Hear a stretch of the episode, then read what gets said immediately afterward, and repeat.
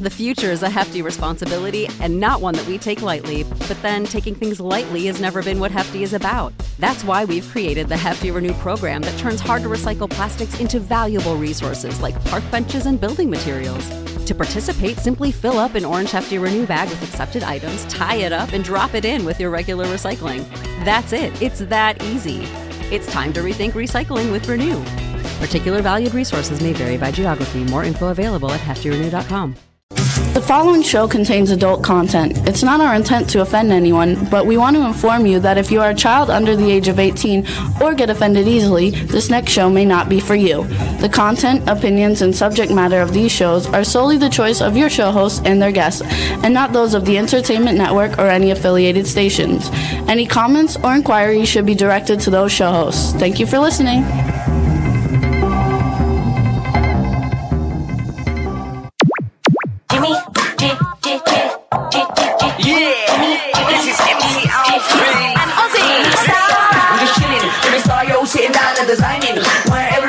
Thinking, what are we gonna be wearing? Yo, I'm a Liverpool M C. You can't test me. Big up the girls inside the party. Let's get down to crazy Jimmy. Big up myself and known as Alfie, the one and only, the Turkish M C. Always love the clothes of Jimmy. Bitch, I'm your one I wanna be. Jimmy Star, new celebrity. We'll take you out to Jimmy Star. Hey ho, what's up everybody? Welcome to the Jimmy Star Show with Ron Russell, bringing you the good times in music, fashion, pop culture, and entertainment. We have a great show for you guys today. We have the one and only Julian Schlossberg coming back on again.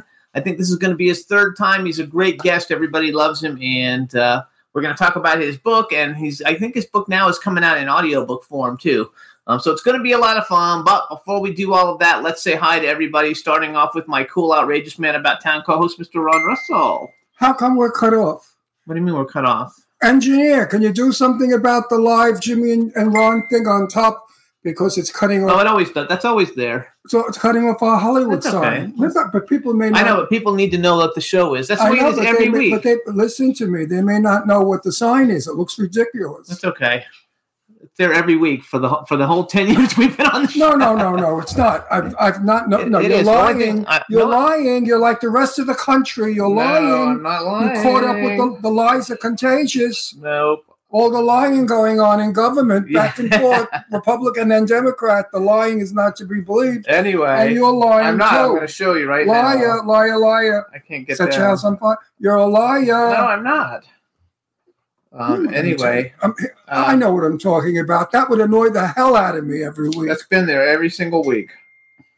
It's always there. That's what I always say about I don't want our heads to get cut off. That's just a background, that other thing. I know that, but it's it looks like woo-woo da ba woo-woo. Like we're speaking, you know, Hamas or something.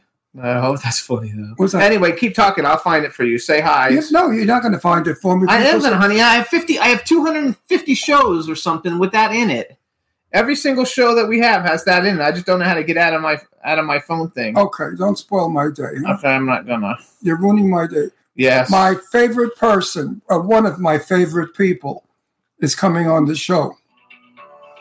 Um, I have to talk about his book again. Okay, look, here's last week's. Oh, it's up higher, though, on yeah, the video. I told you. So now apologize I'm to sorry. me. Apolo- get on your hands and knees. No, that's after we download it, though. Bullshit. Get on your hands and knees, Sam. So He's sorry. right, Juan. I don't know. Why is that different? Like, here, uh, last oh, week it was higher. Sam, right. Uh, the guinea is right. The guinea is right.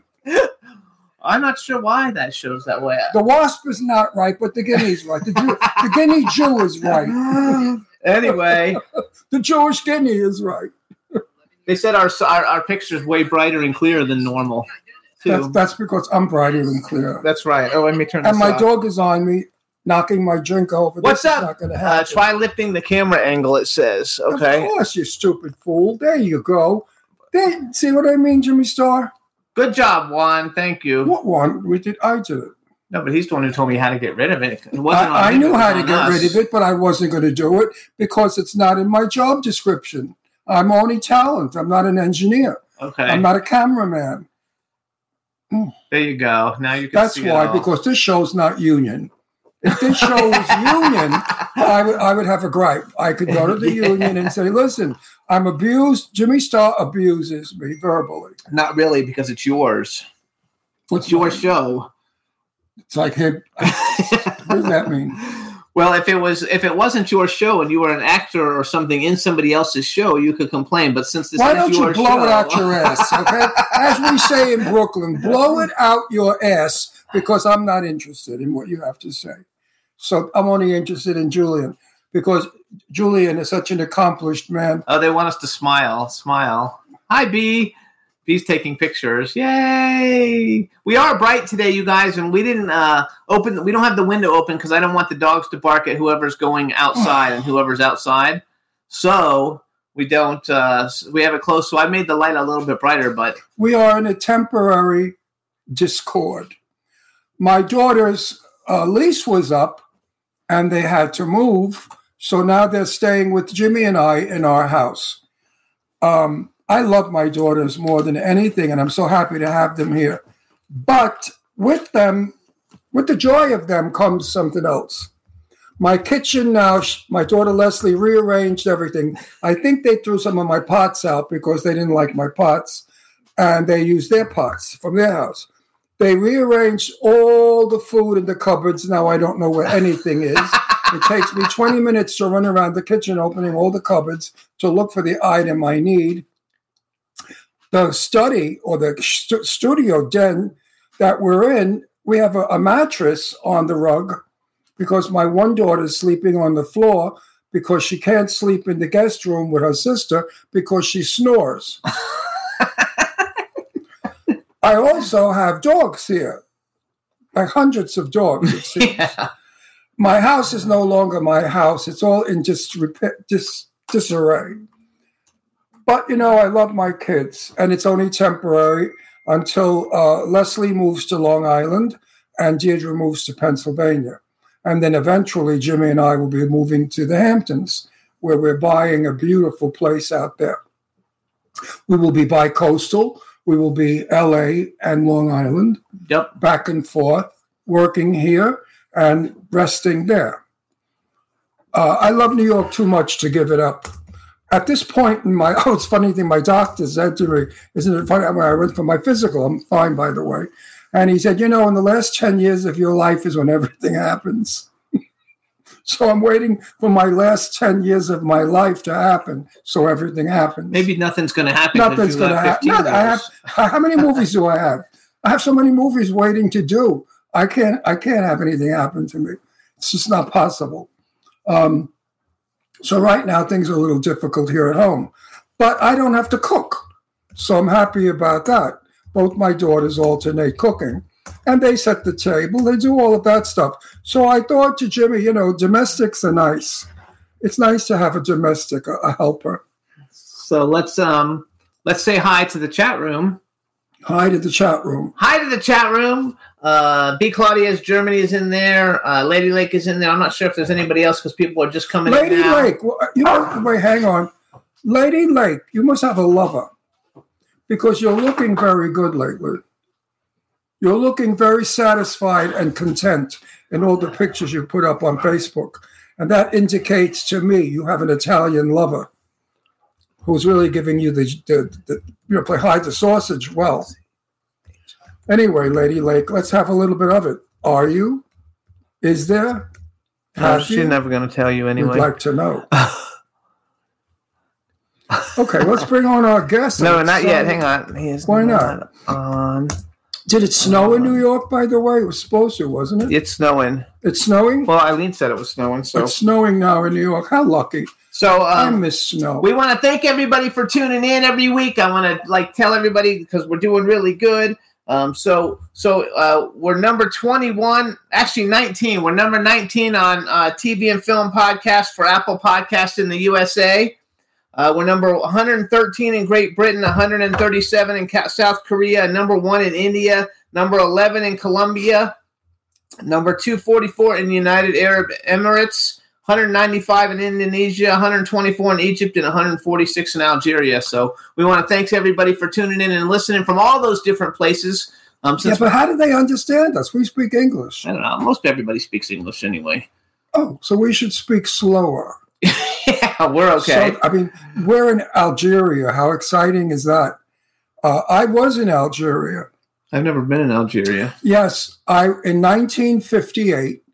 my parents said to me, uh, you quit school and you want to be an actor and we think you're crazy and we suspect that you might be a homosexual. So I said, really? Anyway, they put me on a ship and they sent me to Italy to live with my grandmother for a while because there are no homosexuals in Italy. So my parents thought.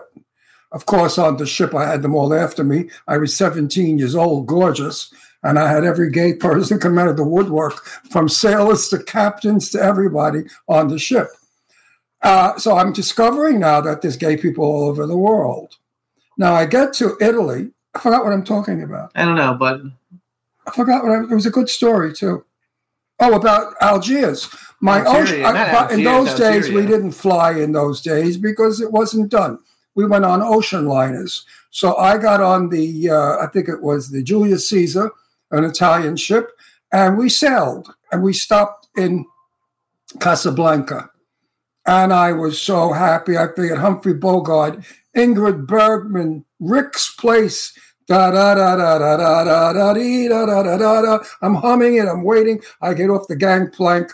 I go down and I walk to these narrow little steps. You go all the way up where water was coming down, urine probably. And I go into a little cafe and there's a jukebox. And what's playing on the jukebox? Perry Como. Catch a falling star and put it in your pocket. I was so depressed. Here I go, three thousand miles to Africa, and I have to hear Perry Como singing Catch a Falling Star. Just goes to show you back in nineteen fifty-eight that the world was starting to get small. That's my story. So if you don't like it, too bad. All right. So we want to thank everybody for tuning in. You can listen to us on Apple Podcasts, iHeartRadio, SoundCloud, iTunes, Spotify, Amazon Music, YouTube, Google Podcasts, Radio Public, TuneIn, Pandora, and Amazon Prime. We want to congratulate Luke Harrison because his song Make Me Better uh, just Uh, re-entered the Billboard A C charts at number twenty-six. So congratulations to him. And um, I think we're going to play the song real quick, and then when we come back, we'll be on with Julian Schlossberg. So go ahead, uh, Juan, let's play Luke Harrison, Make Me Better, help give him some exposure since uh, he's a great guy and he was a great guest. Lots of people loved him. Um, enjoy it, you guys, and then we'll be back with Julian Schlossberg in about three minutes. Hey, woo!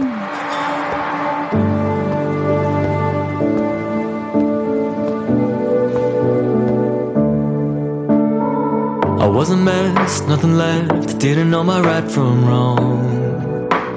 Stuck on repeat, heading down, down a road to a place I don't belong. That's where you found me, I'd lost all my sense of clarity.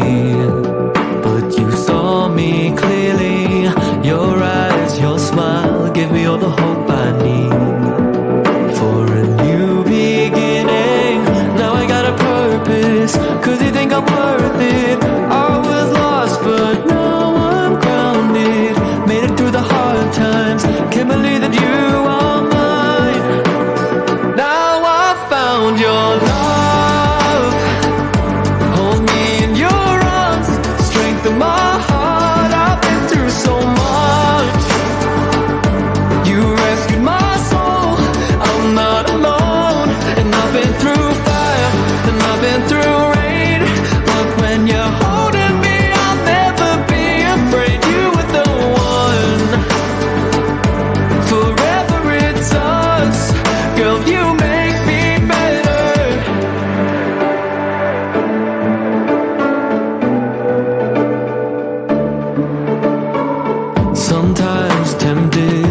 back to my old ways.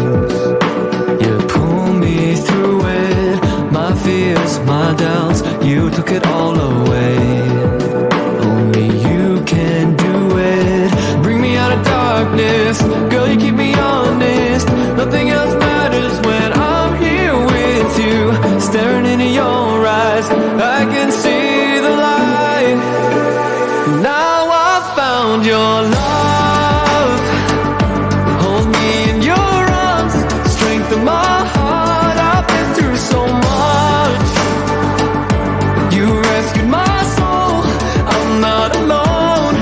Been through fire and I've been through rain.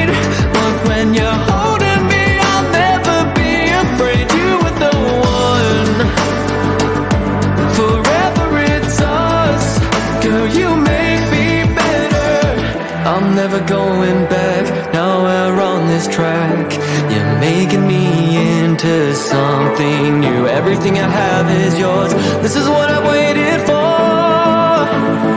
Now I found your love. Hold me in your arms, strength in my heart. I've been through so much. You rescued my soul. I'm not alone. I've been through fire and I've been through rain, but when you're holding me, I'll never be afraid. You were the one. Forever it's us. Girl, you make me better.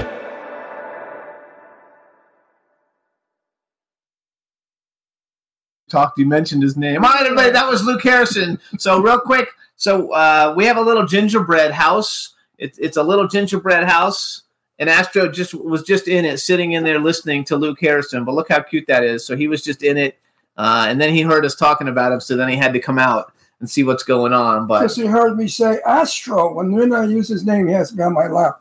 And he say hello to everybody, Astro. so this is Astro. Say everybody. hello. Say hello, hi. everybody. This is Astro. Mm. My honey bunch. All right, now we're going to bring on our our Yes, guest yes, of the day. So let's bring him in, Juan. Okay, I'm looking. Stop it now. I'm busy. Hello, guys. Hello. Hey, you are. How are you?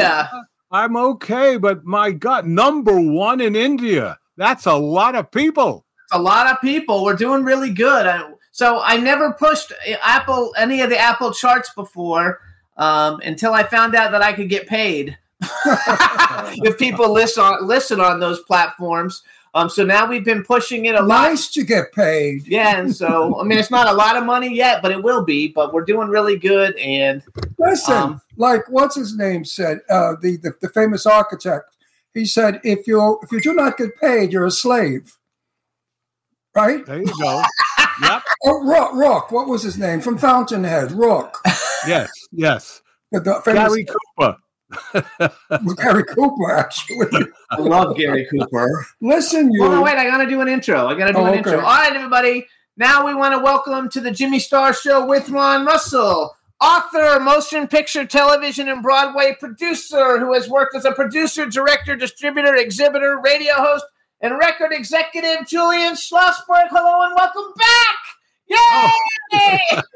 You know, the great thing about you guys is you're so shy and quiet that I, Hey, listen, I, I'm, from, I'm from Brooklyn. I know, and I'm from the Bronx, and that's why we care for each other. That's right. And Brooklyn people are very boisterous, but we're honest, true, and real. We don't go for yeah. bullshit. So we, no. we, we, we are, all right, don't you believe that? I you know, totally out here, believe that.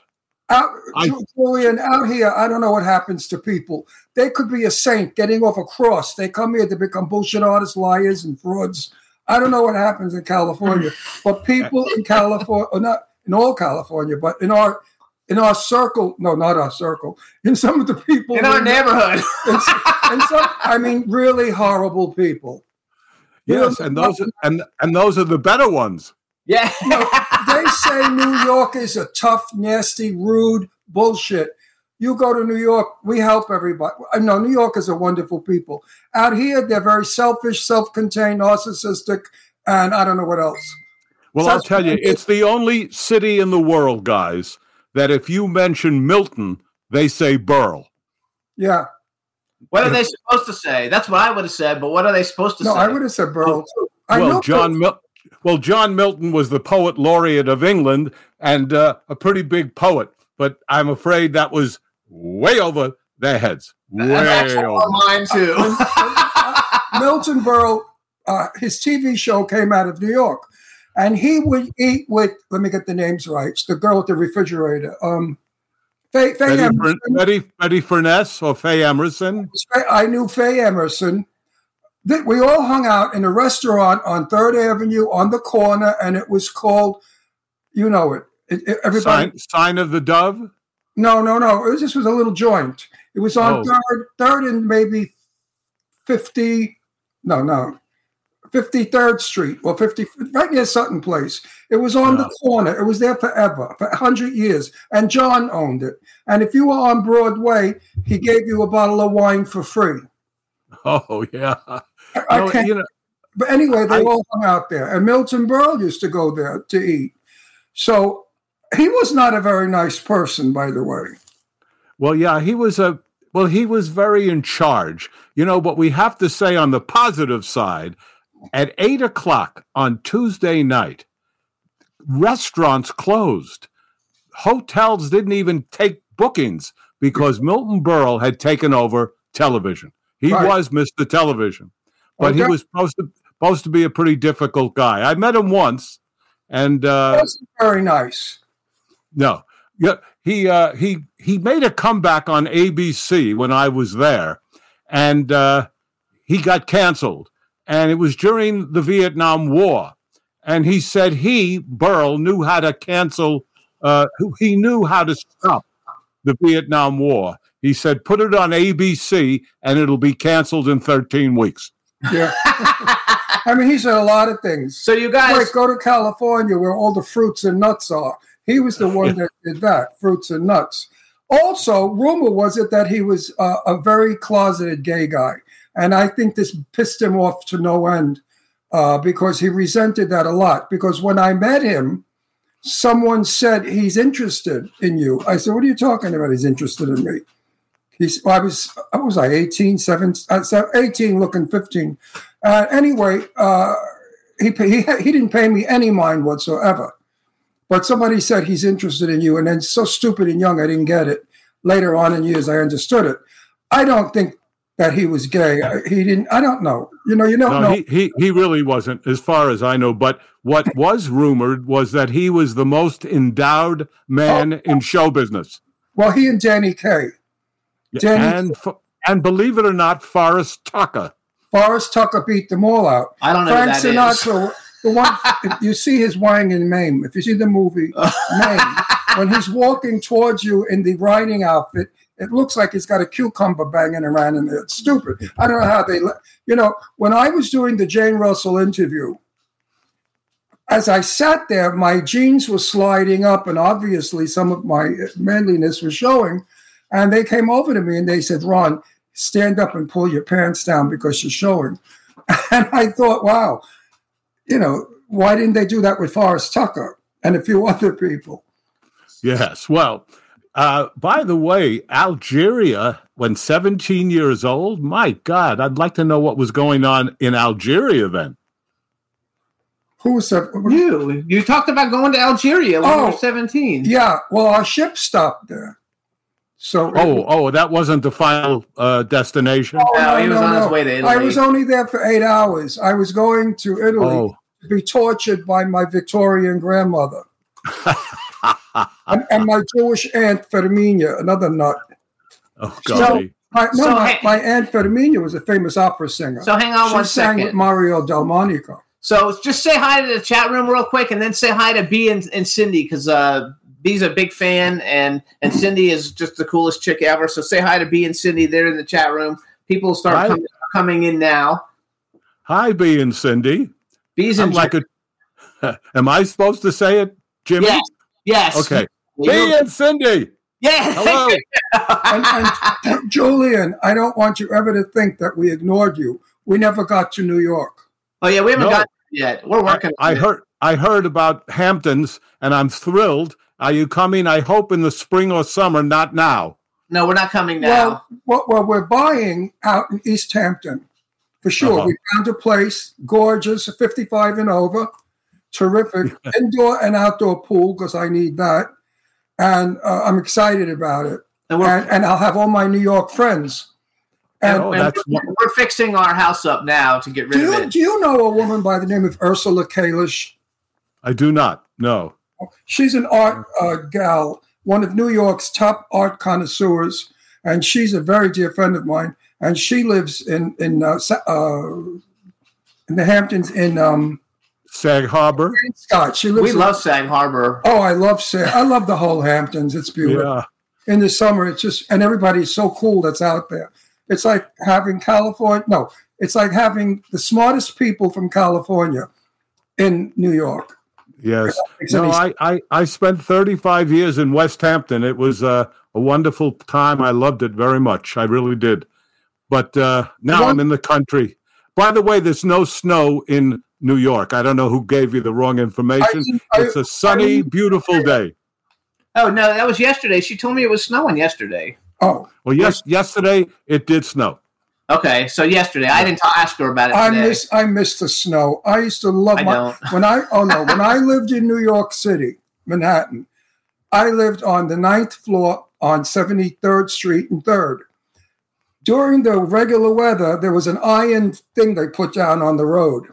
Every time a car went over it, you heard ba-da-boom, ba-da-boom. And that was, and our bedroom window was right on third avenue. Well, a blizzard came, and Manhattan was quiet. You didn't yeah. hear a thing. The cars that went over that metal, it made no noise. And I just, oh, I was going to open windows and listen. I said, oh, my God, listen. Listen to the silence of New York. It's beautiful. Then a friggin' fire engine came by. Wait, what does that mean you live in farmland? Where do you live? Well, I live an hour outside of New York. And, okay. Uh, yeah, and uh, it's uh, it. What Ron said actually happened to me. I, I had lived in Central Park West for many years, and I moved to the country. And the very first morning I woke up, I felt I was in a casket. I thought it, I couldn't possibly be alive because there was no fire engines, no buses, no trains. I said, oh, my God. And then I woke up and said, oh, all right, of course. I'm now hearing birds. That's it. It was great. Yeah, well, I, like I, I, I used to drive uh, to Long Island when I lived in Manhattan, and I missed it so because Long Island in the summer is so beautiful.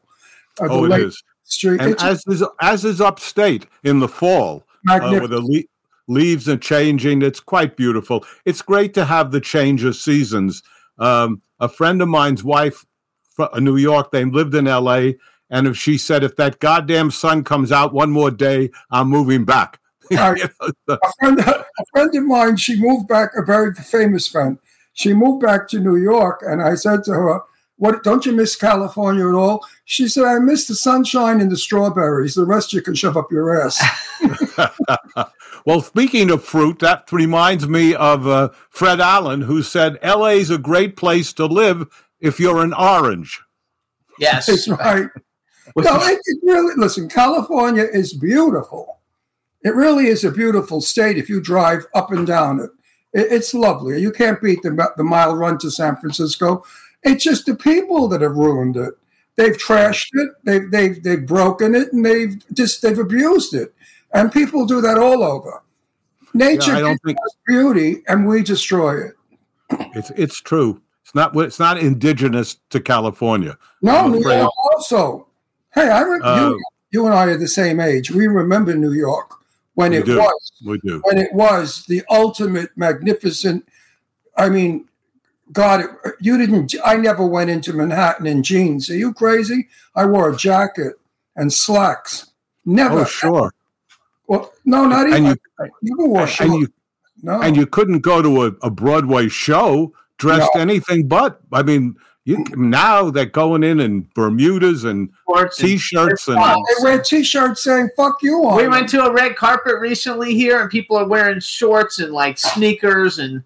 You just can't even like believe like that. I mean, I remember, I remember as I grew up, and you know this also, I started to go to very expensive restaurants because we all went through that period where we were going to be bon bouillon, you know, very, very chic.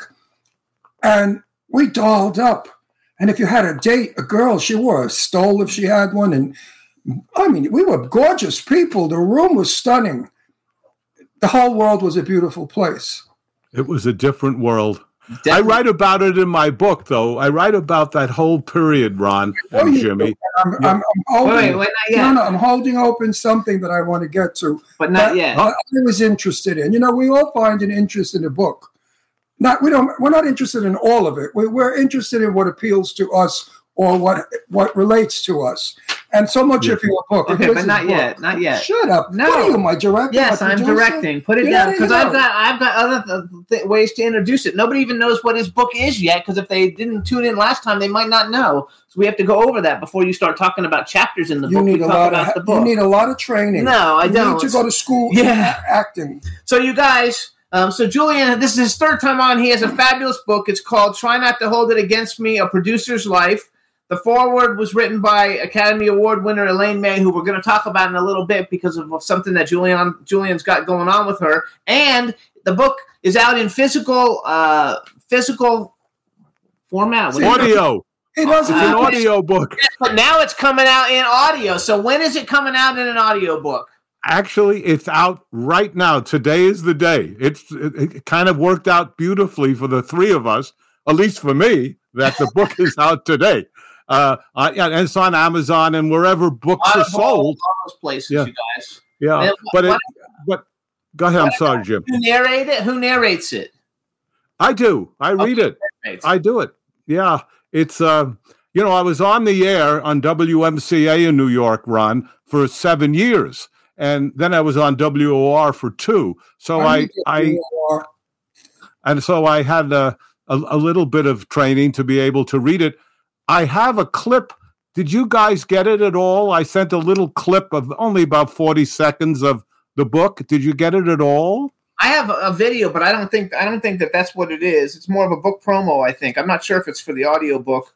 Then I have the picture, you know, the, the picture of you and Elaine May, the before and after picture that we'll talk about when we go about yeah. that. We'll show that to everybody. Okay. But I uh, think what you what you think is the promo, I think is a thirty or forty second. Well, I'll read it. I, I can I read it just quickly because yes, I think you can read it. I we'll play the video also, and then we'll find out if I'm right or or I'm wrong. You're probably okay. wrong all day. Seems like a, a lyric to me. Whether I'm right or whether I'm wrong, whether I find a place in this world or never belong, I've got to be me. Right. Hey, Claudia just bought the audiobook. Okay. I think it's very I, cool when you, when people read their own books. Yeah, um, but you know yeah. what? I, I don't think I would want to read. I would. I like the book. Uh, the audio book is good, but that would be distracting. When I read his book, I stopped and thought and listened to my own voice. An audio book keeps going, so I would suggest you get both. There have, you go. Have the book and the audio. This way, if you're in the car, you can continue your book. But there's nothing more wonderful than reading a book. Don't you agree? I, I, I totally agree. What I was shocked at, because I know so little of today's world, I'm kind of like a relic from another age. But what I was shocked at to find out was that the book, that people buy the book and buy the audio in order to do what you just said, Ron. They like yeah. to read it while it's being read to them. Well, God bless. I want to discuss. If I'm cooking, it, it's something, it, you know, you don't want to be in the kitchen alone. So you're in the kitchen with me on an audio. But if I'm in bed, you can't be in bed with me because then you'd be gay. So I, I read a book. Well, that makes sense. But I heard that your daughters are cooking these days. Yes, they are. Very good. Excellent books. You know, all right. So I had made a movie I co-produced and co-directed called No Nukes. It was a concert movie with Bruce Springsteen and Jackson Browne and Bonnie Raitt and Crosby, Stills and Nash, a lot of people, Doobie Brothers. And I had just uh, I wrote about it in the book and I talked about it on the air, on the on the audio. And now I this is after No Nukes. I wanted to produce a film based on a novel by Dashiell Hammett called Red Harvest. The Hammett estate was controlled by Lillian Hellman. I had never met her, but since we had mutual friends, they arranged for me to visit her in a hotel suite in Los Angeles. I arrived on time. I was shown by a lovely female assistant, and she took me around, and the assistant said she was so excited to meet me as she was a big fan of No Nukes. She was in the middle of describing one of the highlights of the film when we heard a voice screaming from another room, "He's here to see me!" I, I was quickly ushered in to see Miss Lillian Hellman. We talked for a long while. Sadly, the property I wanted was already under contract, but I enjoyed her company. She smoked continuously, coughed a great deal, and was quite funny. This was my only encounter with Lillian Hellman, but it wasn't the end of her impact on me. The three years later, she died, and then, strange as it may seem, She came into my life almost on a full-time basis, as you will hear. So that's my little story of Lily. You did it well. Now, well, Lillian, for those of you out there who have no idea who she is because she's stupid, she was one of the she was one of the greatest playwrights ever. And many of her, Bette Davis loved her scripts and wanted to be in every one of them, and did. Uh, Miss uh, uh, uh, the the famous one that Bette did was the, the Little Foxes, Little the Fox, Little Foxes, which yeah. is a brilliant piece of work that Tallulah Banker did originally on Broadway, and then Bette fought with Tallulah and won because Bette was a tough bitch, and she got to make the film. I would suggest you watch this film. It's an incredibly great movie. She is probably one of the most evilest women ever written, I think, right? When she played... Oh, oh I think so. Uh, shit, right at the end, but we don't want to give that away. I want to give can't... away her wickedness. But, yeah. Lillian, but Lillian Hellman also traveled through Nazi Germany. Uh, that's an incredible part of her life also that I suggest you watch another film with Jane Fonda. Uh, Jane, Called uh, Julia. Julia. Julia. Did Jane yeah. play? Jane played Lillian Hellman, and you see what she went through Nazi Germany with those son of a bitches. Anyway, I actually uh, looked you know, up. So far, you know, I cannot. I hope you don't think I'm full of shit or a bullshit artist or a phony or I kiss up to you because I don't. I just think that you lived the life that I should have lived. well, but, but, because but, me but, and Lillian Hellman to me would have been absolutely. A, a fantasy come true. Yeah. What happened, Ron? I, first of all, it's not over for you. You don't know. You could come east, and who knows what could happen. You know. So don't. don't. I'm living. I live. When I read your book, I lived vicariously through you, because so much similarity. Our fathers are the same. I mean, I just read the book. I said, "Shit, was this guy copying my life?" I mean, yeah. you know, didn't he write about his own life? I mean, everything. Well, my mother, the description of your mother was a beautiful woman. My mother was a beautiful woman. My mother had the same personality your mother had. I'm telling yes. you, Julian, the similarity is not to be believed. I actually looked up Lillian Hellman after I was going through your website today mm-hmm. before you came on to look up to see who she was, because I figured we would talk about her, and I had no idea who she is. They don't write like that anymore. They just don't know how. Or they don't have the common sense. I don't know what it is, but we had so many great writers in the nineteen forties and fifties. Not only Lillian Hellman. I mean, look at them. I can't even name so, them. Oh yeah. Well, you, we know we talked about uh, earlier Dashiell Hammett, but you have, as you said, you know, you have so many. Uh, you have Clifford Odets writing, and you have U- Eugene O'Neill and, and Tennessee Ten- Williams. Tennessee Williams. Tennessee. Tennessee's my favorite. I got to tell yeah. you. Well, when, it I saw, get- when I saw Streetcar Named Desire, I thought to myself, there will never be another play better than this one. And I think detail perfect. I think you're going to be interested in this, Ron. And Jimmy, I think you will too. When okay. Kazan, Kazan directed Streetcar Named Desire, the original director on Broadway, and for the only other time he made the movie. After that, Katnaha, Tin Roof, Sweet Bird of Youth, all that he did on Broadway, he refused to do the movie, Death of a Salesman. He would not do it. They all wanted him, but he said, I did it once. I can't go through it again. Uh, it is a movie. But on Streetcar, he did something I've never heard before, because it was a pretty interior piece, as you guys know. It was inside a home, pretty much. He built the exact set next to each other, two. So as you know, Ron, you know the waiting time is killer as an actor, right? I mean, it kills you. Yes, it does. He said, we're going to rehearse in this, and then they're going to set up in there. Right. So that the rehearsal took place in set one, set two, they're setting all the lights. So as soon as they were done, they came in and shot. Brilliant. Really brilliant. Of course, way to do it. Well, also, also, when a play like that has so much energy needed, Marlon Brando in the movie had to muster up a lot of stuff over and over and Stella, Stella, all that. It's exhausting.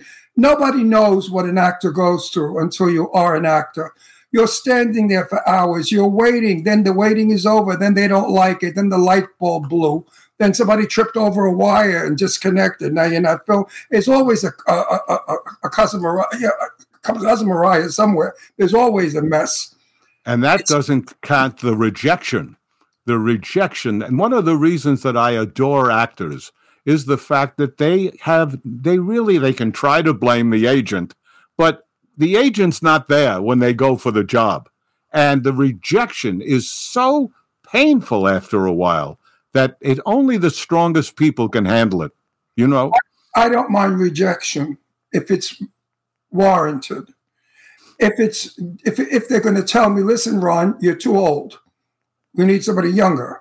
I understand that kind of rejection. But if somebody said, like I just did a movie and there was some trouble on the set, not me, but there was trouble. And uh, to be evil, they said, you have to come in and do a voiceover because one of your lines sounds like you don't know how to act. Oh. And I took that with great offense, but I understood why, because the, the star of the movie and I had a falling out. We were best friends, but she's known to fight with everybody. So it wasn't me that was at fault, because I'm not at fault on the set. I'm very good on the set. Uh, that to me hurt me because she was a dear friend, and that kind of um, ganging up I didn't care for. So that yeah. was very hurtful to me.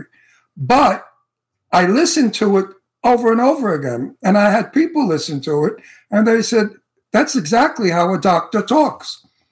You yeah. talk like a doctor. And that was my line. My line was, and I put my thumbs up. I went, it's good. There's no, there's nothing there, and you're not pregnant. I mean, how could you go wrong with one line like that? But they did it to be mean. And that kind of dirty pool I don't like. Dirty theater, we call it. There's a lot of dirty theater. Bette Davis spoke always about dirty theater. Yeah. I had a wonderful, I did a wonderful interview with Bette Davis. Talk about being excited to meet someone. She yeah. came into the came into the show. She was a little woman. She was very I, small in stature. I knew her. I knew her. And oh yeah, and oh I didn't. I only met her that one time, but we had such a great time together. And you know, it's so funny how life kind of goes in these cycles. I ended up buying a Bette Davis movie that I owned, called Another Man's Poison. Yep. She admit, what had happened was she had gotten in this huge fight with Jack Warner, refused to do the pictures, and went to England and shot this movie with her then going to be uh, husband, Gary Merrill. Gary Merrill. And, and, and Another Man's Poison. So the producer was Douglas, like- Fair, Douglas Fairbanks Junior It was just wild, the whole thing. But I owned the movie for twenty-some-odd years and loved I love the fact that I met her and that I had her film. She did not like that movie. I spoke to, I, I, I had a lot of good, I, you know me, I have balls. I say things to people when I meet them for the first time that people don't say when you know them thirty years. And I became her best friend instantaneously. I treated her like she was my mother. And I said to her, Betty, I had a ball, Betty, I called her, not even Miss Davis. I wouldn't pull that shit. I said, Betty, what is your favorite film out of all your films? She said, well, it's written that I like, oh, I forgot, Mister Skeffington or one of them. She said, but it was Now Voyager. She said, I really enjoyed Now Voyager, and so did my fans. The audience liked it. And then she went off to say the movies that she hated. And she just went on and on and on. And I said, my God, you almost named all your movies. She said, I, I felt I never really had what I wanted, she said. I How want- about little... Little Foxes, I bet she liked. She liked Little Foxes. She liked Mister Skeffington. She liked Now Voyager. She liked. She hated Beyond the Forest. Oh, when yeah. I oh when I brought that one up, she said, "Oh, please," she said, just like that. Please. How about how about Jezebel? She liked Jezebel, but yeah. she felt that Jezebel was her uh, second award for not getting uh, Gone with the Wind. Yes, but, but I bet she. I bet she loved All About Eve. All About she, Eve. She loved All About Eve. Yeah, as, as we all did. As we she, all did. Betty turned Gone with the Wind down when they offered. Really? It, she said, "Oh, that must be some pip," and she turned it down and regretted it. Betty was very, very tricky. You had to be. You had to walk sure-footedly with her. because if you said one thing that she didn't like, she'd turn on you quickly. So yeah. we had to be very careful. Um, she came into our showroom, and I sold her a toilet seat that was foam. Did I tell you the story already? You can tell it to me again because you're a hell of a storyteller. She, I, we had a, a we had a showroom. As an actor, you know we don't eat, so we had to have we had to have a business. So we opened up a showroom on Robertson Boulevard, very chic, called Designs by Wall Illusion, and we sold wall covering, wallpaper, and we had a beautiful vinyl wallpaper that was all jungle flowers and pink and orange, and she loved color. And Betty came in upon my asking her to, and she said, "I need a wallpaper for my bathroom." And she chose this very beautiful wallpaper. I said, Betty, with it, you can get a toilet seat that's foam rubber with the vinyl over it, matching the wallpaper. And she said, may I see it? I said, no, I don't have that one, but I have a sample of a toilet seat. I gave it to her, and she squeezed it. And she said, oh, now I'll be very comfortable when I read some scripts. So I started to laugh. And, of course, I had to add to it. I said, of course. Because some of those Some of those scripts can make you dump. And she yeah. started to laugh. She was, um, B- Bette Davis was very, very, I don't know what she was. She was never my friend. Yet I went to parties at her house because of Lee Winkler, who we talked about, my buddy Lee. Lee owned two apartments in her building where she lived in Hollywood. So I got to go to parties at her house. One party I, I won't forget was out on the terrace, big, big, beautiful terrace she had. And she was drinking scotch and smoking at the same time. And she drank scotch and then smoke came out. And I thought to myself, how the hell do you do that? How do you swallow with smoke in your lungs? So yeah. I, I had to say it naturally. I said, Betty, how do you do that? She said, what? I said, how do you smoke and drink scotch at the same time? She said, practice. Practice. She always had those one-liners. Uh, her apartment yeah. number was four F. So I thought to myself, how, how funny is that? Betty's because she used the word fuck a lot. And right. I said to her, I said, how funny is that that your apartment is four F? Yes, she says, four fucks. Okay, so so Julian has a cool thing coming up, you guys. Um, so everybody knows uh, Academy Award winner Elaine May did the foreword for his book. And she doesn't really do interviews, but she did an interview with him that's going to air on T C M on January twenty-sixth. That should be interesting. I want to hear about her and her daughter's relationship. Oh, no, they, they, they're doing fine. In fact, they live together. Because when I spoke with her, Ginny Berlin, I, I brought her mother up. What a mistake that was. Well, and that could have been, that just could have been the day, but they're very close. I mean, they've I done with, movies. I know. was with Renee and Joe, and we went right. to we went to Dom DeLuise's money raiser for a play he was promoting. And oh, that's yeah. we were all seated at the same table. And of course, I was a big fan of Jenny Berlin's. I love her work. Yes, I, she she's, is. She's, she's terrific. Under, she's an underrated actress. She's a she's fabulous true. actress. A fabulous. Yeah. Okay, so hold on. Let's go back. Let him tell the story. Tell us a little bit about it, and then we're going to show a picture of you interviewing him, and, and, and it's on Turner Classic Movies, just the two of you talking? Yeah. What it is is it's an it's an evening of Elaine May's films. It starts out at eight p.m. with Nichols and May, a film I produced about the career of Mike and Elaine, and then we go to her first movie that she wrote. Listen to this, Ron. Wrote, directed, and starred in her first movie. We know that's not an easy thing on the first movie. Well, called well, A New A New Leaf, A New Leaf with Walter Matthau.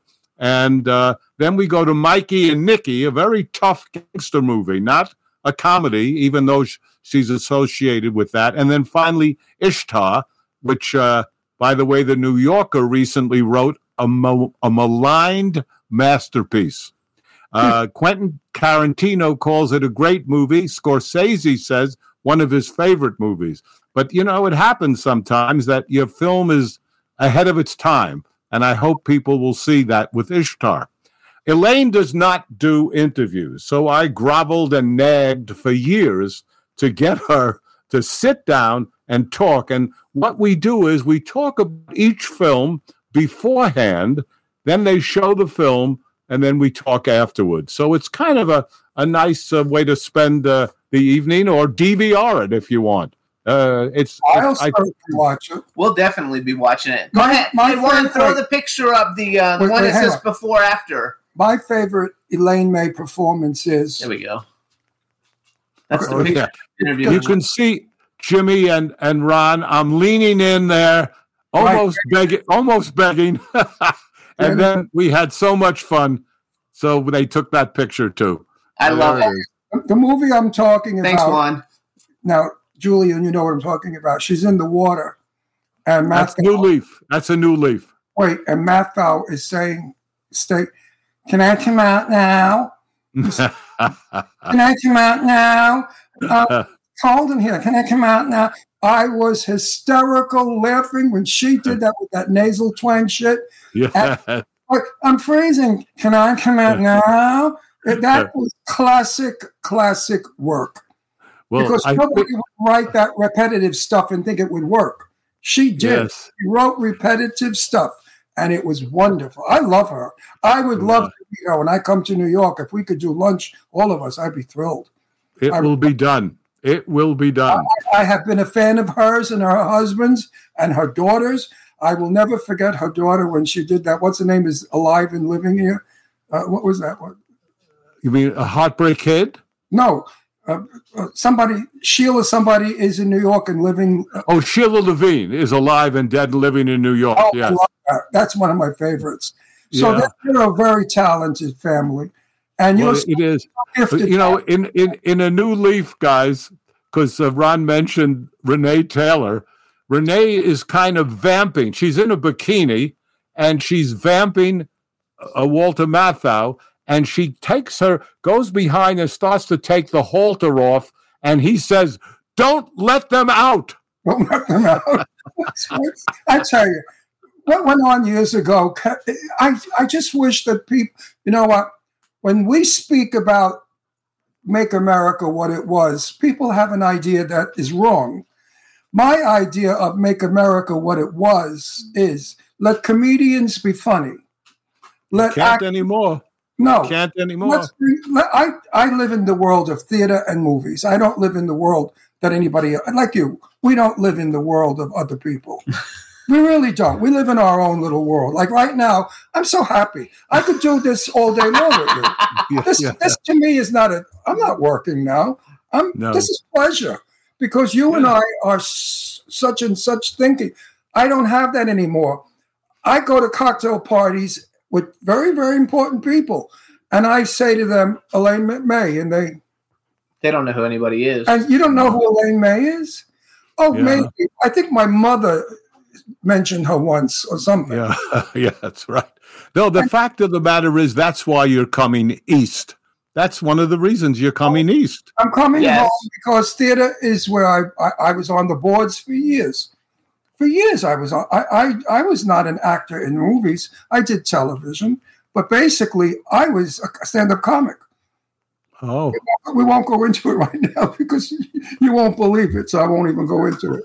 So I, I have questions. So first of all, um, I want to just mention the book again. Throw it up there, you guys, so everybody knows what we're talking about. We're talking and about And I Julian's want to bring book. It to what I want to talk Try, about. In a minute. Try Not to Hold It Against Me, A Producer's Life mm-hmm. by Julian Schlossberg, forward by Elaine May. So I have a question because I was going through a bunch of different stuff and materials that you sent, and I want to know because it said uh, I have two different questions. One of them said, you were a producer's representative for Elia Kazan, Dustin Hoffman, John Cassavetes, George C. Scott, Elaine May, and Robert Duvall. I don't know what that is.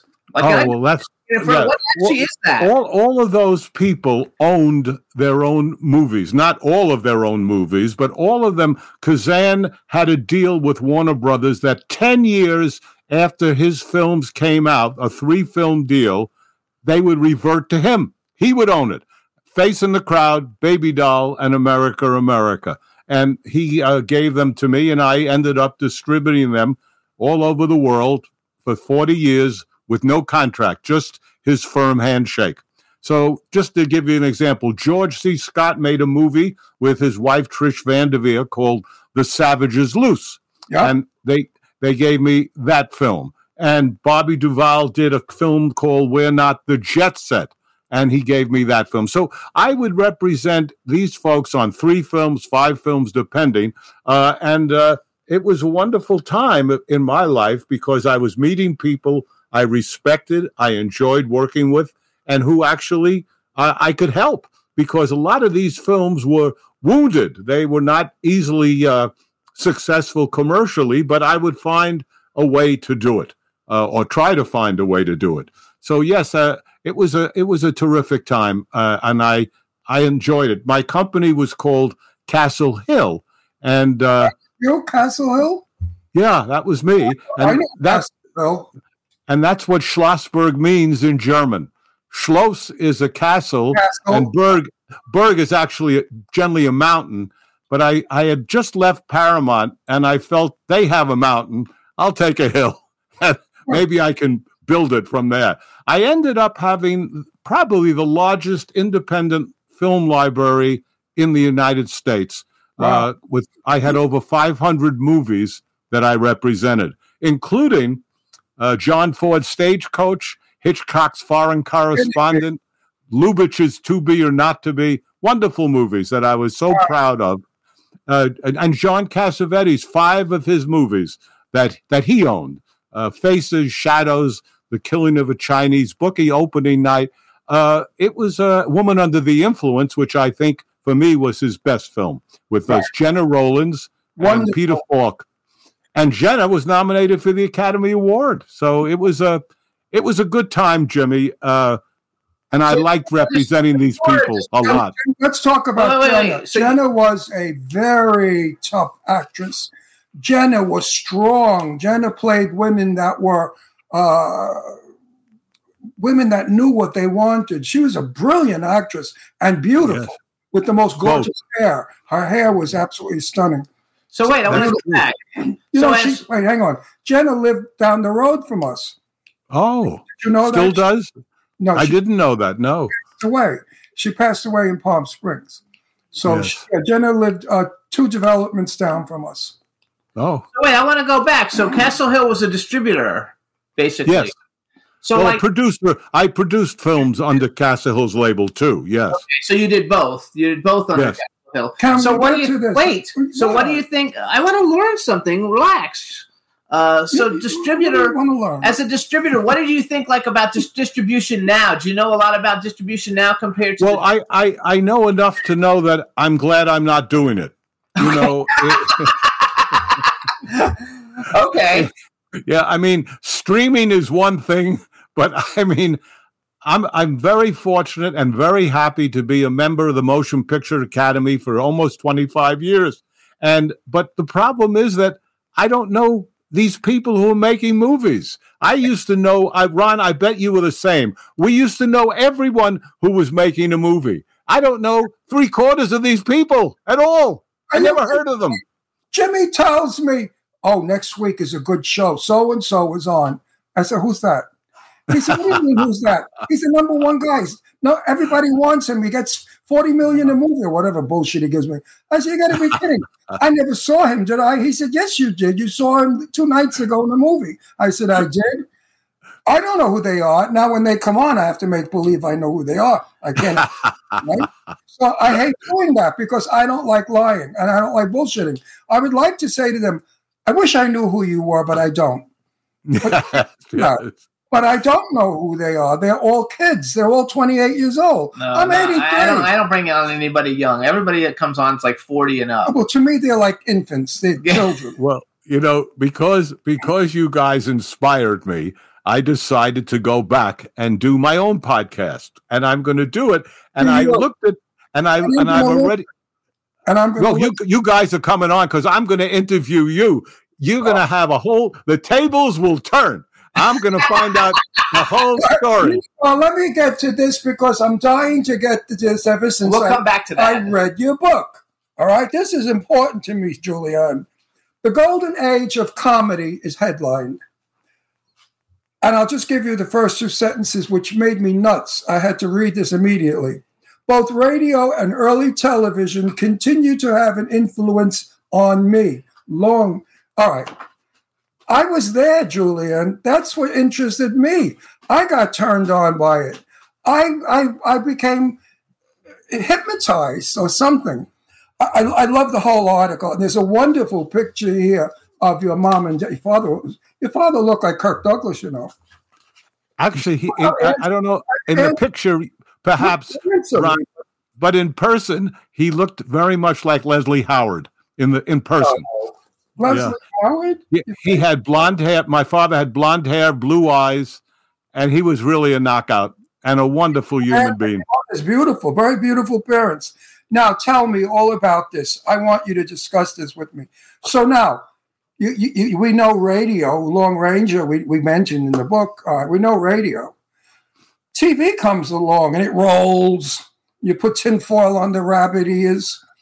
And you're looking right. at a five-inch round tube and you think, oh, my God, this is paradise.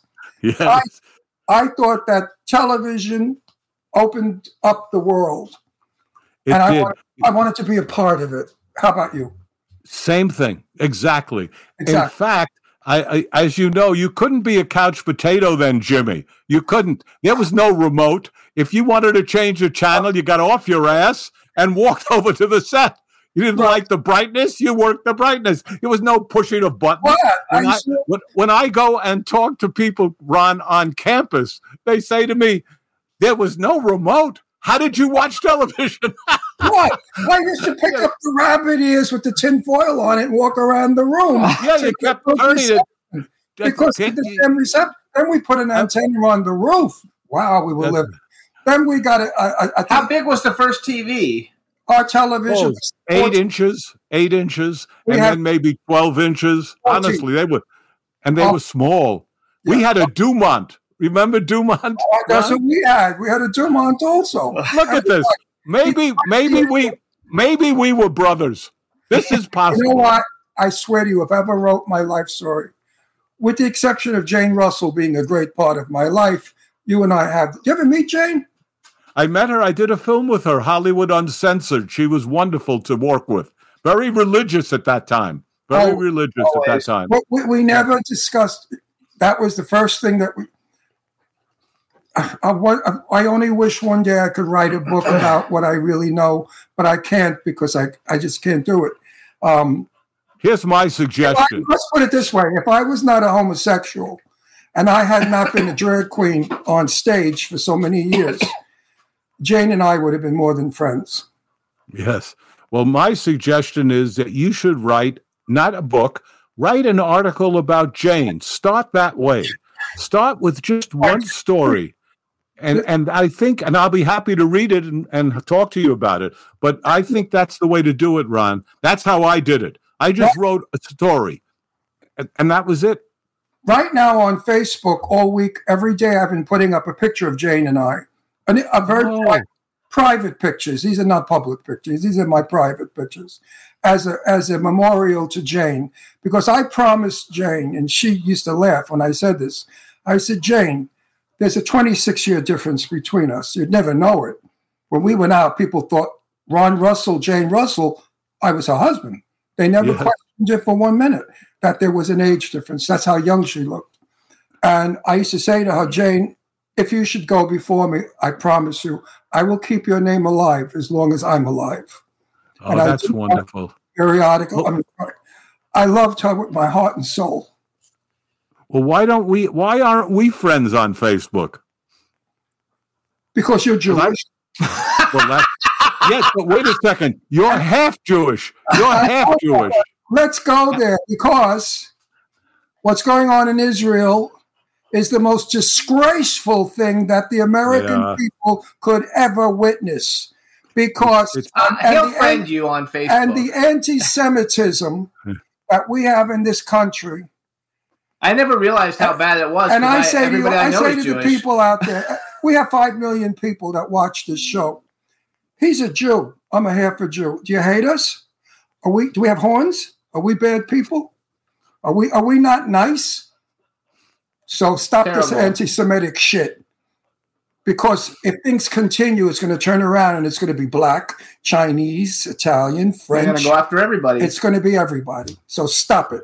Stop. Stop prejudice. Stop anti-Semitism. I did it. You did it.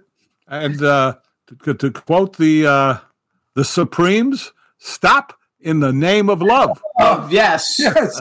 So tell us about, so what is your what is your podcast going to be called? Well, it's Julian Schlossberg's Movie Talk, and it reminded me, Jim, and you and Ron were talking about age. I've got the most wonderful people, but they're not kids. Listen to, I've already done, I've taped them yet. I'm going to, I'm kind of keeping a few. Oh, look at that dolly dog. What a dolly. Anyhow, uh, yeah. Um, F. Murray Abraham. I love him. Richie Benjamin, Marlo Thomas, Twiggy, Carol Kane, and the youngest of them all, Elizabeth Berkeley. So those are the first six, seven people I'll be uh, doing shows with. You got you. I love Elizabeth Berkeley. She's a wonderful gal. I did a play with her on Broadway with great cast. It was called Sly Fox. It was Larry Gelbart wrote it. Arthur Penn directed it, and it was Richard Dreyfuss, Eric Stoltz, Bob Dishey, Elizabeth Berkeley. It was a terrific. We had a wonderful time. Renée Auberjonois was a wonder. Oh, and Professor Irwin Corey was in it. You yeah. remember him, Ron? I, yes, I, I do. Know who that is. He wouldn't. He wasn't born yet. Yes, I did. No, Jimmy was born nineteen sixty-two. Four. Four. I was twenty-four years old when Jimmy was born. Imagine. I could have walked by his carriage and said, "Oh, what an ugly baby." Well, I'm sure Jimmy. I'm sure Jimmy would prefer that you didn't do that. I, I was adorable, baby. He was. He, he was a typical guy, blonde, blue-eyed. Yes, I was actually a, chick, a real chick. Um, I love F. Murray Abraham. I think he's such a phenomenal actor, and you know, I don't know like the older movies like you guys, because before I met Ron, I had never watched a single old movie at all. You know, now I've seen everything on Turner Classic Movies, but his modern day movies, uh, he has one now. I forgot the name of it, but it's got um, Sean Connery in it, where he's a professor at a high school. And oh, this find, find, Finding Forrester, one of the greatest. Finding Forrester. It is such a great movie. I've seen. I, I watch it all the time. Um, yes. I've seen it like fifty times because I like. It is a. It is. It is a wonderful movie, and he he just got nominated for the Golden Globe for the new show called White Lotus that yes. was on H B O. We love uh, two seasons. One, wonderful, wonderful man. What Herb Gardner, who wrote A Thousand Clowns, um, knew of Murray and worked with him. Murray has this extraordinarily beautiful voice, as you both know. No, and, I didn't. Uh, I didn't know that He's, Murray's voice is so Amadeus. Who? Amadeus. Who? Amadeus. F. Murray Abraham. Oh, oh, oh. Okay. Yes. Yes. yes. Not Herb Gardner. F. Murray. And he said to me one day, "What would Murray have done if he wasn't an actor? What would he say? The tuna fish is in aisle three." But you know what you and I share in common. When we a lot. Watch, wait, when we watch old movies, we know half of the people that are in them. Yeah, and Jimmy's, Jimmy's fascinated by that. I, I'm a YouTube freak because I go to YouTube because of all the old movies. And there it is, Barbara Stanwyck, Joan Crawford, Bette Davis. I say, I'm not bullshitting you either. I'm not lying and making it up. And I have little stories about everybody. Because I that's why that's why I'm urging you to write your book, and don't say you can't. You can. I'm sure can, you can. But I, I always it, it, listen. My book. If I just if I just explained half of it to you, you'd say nobody's going to buy it. They're going to think you made it all up. It yeah. doesn't matter what they think, and they will buy it if you're talking about Bette Davis and, and so Jane fake. Russell. It sounds so fake. How could you possibly know or have met? You see, that's what I do, the three divisions. Know somebody, meet somebody, and in a room with somebody. I never say Bette Davis was my friend. She was not my friend. She was someone I knew. Jane Russell was my friend. Tab Hunter was my friend. So you see, there's the difference. And most yeah, but, people but, today, but but why can't you write about that? It does. I look at all the people that I mention in my book. Born in Brooklyn to a communist family, uh, was raped at four years old. If uh, I was a publisher, I'm ready to buy the book now. No, wait a minute. Move to Astoria where your father spoke about communism, and the neighborhood turned on you, and nobody allowed you to play their children to play with you. So you grew up with friendless, trying to find friends. Now you discover you're gay, you find gay bars, you find gay men, you go out. Now you decide that that's not the life for you. You got to satisfy your guinea father. So you marry, you have two children, you live a life of a lie for sixteen years. You, now you dump that marriage, you go back to being a drag queen on stage, who's a comic, for another forty-five years. You do television, you do bullshit. You- Hello, Jimmy Star Show with Ron Russell listeners. Why are so many dogs suffering from health issues? Actress Katherine Heigl, who's helped save over sixteen thousand dogs through her foundation, said she's seeing more issues with dogs' joints, odors, and health than ever before.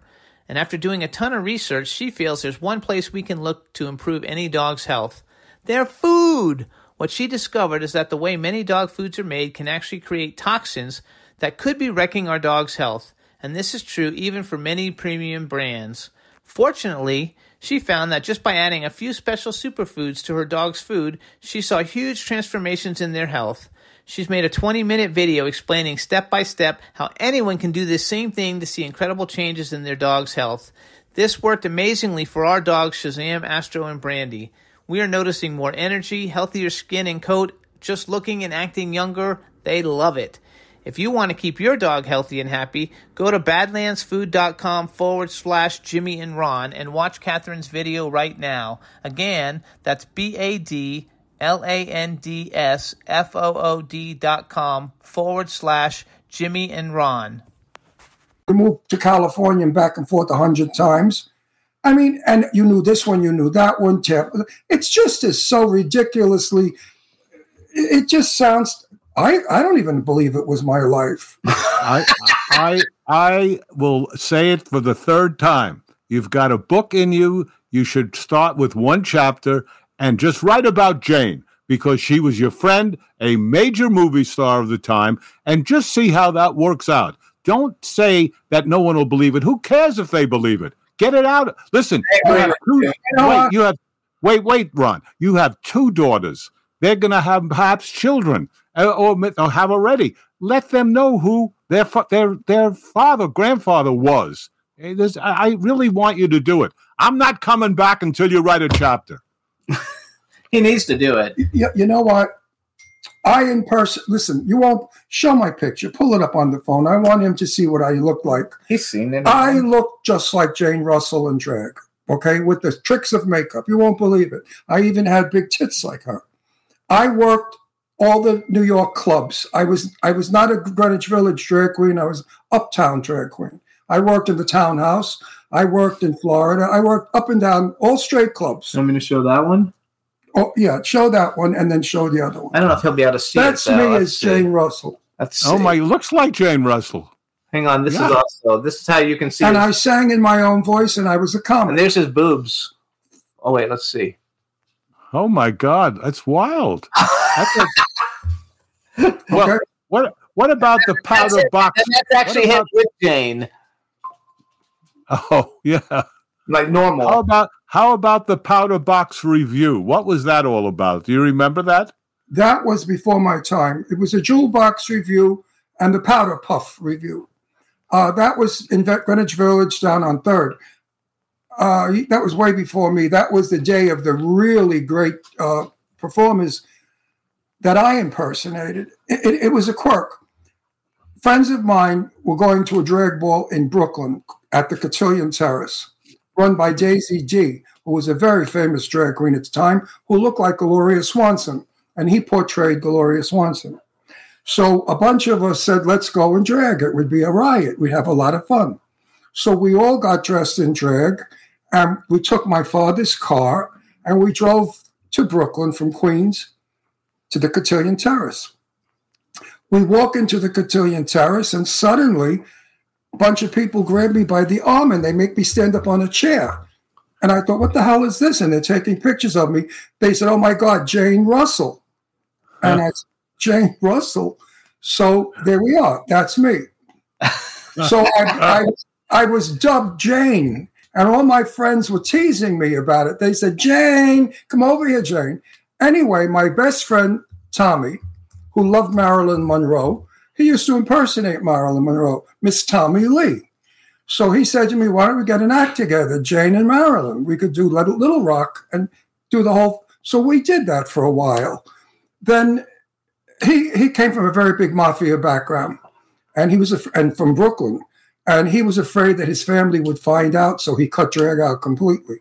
I went on my own, and I worked the eighty-two club. I worked all the clubs, every because I was a good drag. I, I didn't lip sync. I sang in my own voice. And I did jokes that today wouldn't work. Like, I admit my breasts have sagged. This morning I was shaving my ankle and I cut my nipple. Those were the jokes that we did that were risque. And the audience would be shocked. They go, oh, he said nipple. You know, today you couldn't get anywhere on that shit. No, you sure couldn't. So why am I getting an interview? This is your interview. I know, I want to go back. I want to go back to you. Screw me. Anyway. I want to go back. First of all, wasn't the name of your podcast that wasn't that the name of the show you used to have a long time ago? Yes, yeah, it was. It uh, yeah, it was. Um, Movie Talk was the name, and I was on from eight to midnight. So it was quite interesting to do four hours in prime time. And it's so funny. I'm co uh, co. I'm doing two podcasts. The one Movie Talk will start at the beginning of February, but the one I'm doing now is called Tales from Hollywoodland, with two other producers that you guys may know. One guy's named Stephen J. Rubin. The other one is Arthur Friedman. Arthur Friedman did the Bobby Darin movie, the re, you know, with Kevin Spacey. And uh, anyhow, we're doing that, and it's uh, it's interesting to me because we we're, we're starting to build an audience. But on M C A, I was spoiled. I had sixty thousand listeners just in New York uh, in the seventies. So. Right now, I'm, we're trying to push three thousand after four months, but it takes a while, I guess, right? And you Julian, know, one thing that's wrong. Julian. Hang on, one thing that's wrong with you, uh, with you in general, because even you coming on this show, uh, all kinds of people who help promote the show were asking me, like, "What's your social media?" And you have an Instagram, but you don't post on it. Like, you need to like do a little bit of that, and if you do a little bit of that, your audience will grow drastically. Okay, uh, I'll thank you for the tip. I'm on Facebook, uh, but I have I, I have problem with Facebook because, th- fortunately, a lot of people want to befriend me, but I just don't want to say. I only want to do someone I know. So yeah, I stopped, I stopped taking people on also if I don't know them because I got hacked twice and I had to start a new account. I, I, ha- I have five thousand people, so I'm going to have to knock somebody off to put you on, Julian. And, well, I'm worth it. I'm worth it, Ron. Oh, are you serious? Uh, anyway, I, I do it simply to promote our show. Now, you want to yeah. have you want to have ten million viewers in one show? I'll tell you how. Yes. Call Barbara. Uh, I, I couldn't Barbara, do it. Well, you couldn't. I'll do it for you. Call Barbara Streisand and say, listen, I need you to come on my show. I want to interview you. I bet your Babs would do it. Well, I haven't. You know her. I knew her very well at one time, not now. But, well, uh, friends, friends, what are friends for if you can't call on them in need? It's true. But right now, she, she Barbara you know, I, like she's the best friend to everybody. I found out that uh, her book on audio is forty, forty-eight hours and fifteen minutes is the length of her book on audio. I looked at my oh, yeah, book. That's a long time. And you know, a long time. You know who did her book? My good no. friend, Barbara Rosenblatt. Cantor oh. Rosenblatt's niece. Huh? That's who. You, uh, if you don't write your book, it's a Shonda. A Shonda for the people in Astoria and in Brooklyn. Yeah, a, a Shonda in Yiddish means a, a sin. That's right. You have to interpret. But yeah, Barbara Rosenblatt with one T. She made, and she was in Secret Garden. You know, she played uh, uh, the Madoff. Uh, oh, oh. So if you saw oh, Secret. Yeah. Garden, you saw Barbara Rosenblatt performing. Yeah. She's the voiceover queen. She is the number one voiceover person of every book. She's very famous. And she yeah. she did Babs. She's also an actress. She was in the yeah. first couple seasons of Orange is the New Black as one of the main mm-hmm. characters when that show came out. Oh, wow. It sounds like she's a good friend of both of yours. Very Not my, I've never met her. You never met her. I've and never she, met her. When I get to oh. New York, he'll meet her. But oh. she's in Barbara Rosenblatt. Came to California and said to me, why? That's all, that's all she said to me. why? Do we want to go back one more time? And just, guys, I want to keep telling people the name of the book, you guys, is Try Not to Hold It Against Me, A Producer's Life, uh, forward by Academy Award winner Elaine May. It's on audiobooks uh, platform and physical. You can get it on every download platform that's possible to get it, and uh, Amazon, Audible, all those different places. And what about, do you sell it off of your website also, or no? I don't know what to do. I am such a pathetic person when it comes to the tech world. I absolutely have no idea what the hell I'm doing. Uh, and but I can send email, and I found out how to text lately, but I really would be left back. He texts for me. I want to say something about this book. People out there that manage, control, and run a nursing home, if you don't have this book in your library, in your nursing home, you're out of your mind, because there are so many eighty-year-olds in nursing homes that are from this book. And when they read this book, they're going to know that they were there, because that's how this man writes. He writes like you're there with him. It's a wonderful book. And you know I don't blow smoke up anybody's ass, and I don't push anything I don't believe in. A lot of books I like, some I don't. I don't talk about the ones I don't like, but... You know, I won't hurt anybody's book, but I sure to hell will say, you going to make a movie out of this thing or what? You know, I had a call recently, but it's so funny. What we all know the business, all of us, so we know that these calls can mean nothing. It reminds me of a man who came to see me, and he said, I have half the money for this movie. And I said, oh, that's good. I said, let me have the name of the bank and the banker, so I can confirm that. Oh, well, I'll get back to you on that. I said, okay. I said, and let me ask you another question.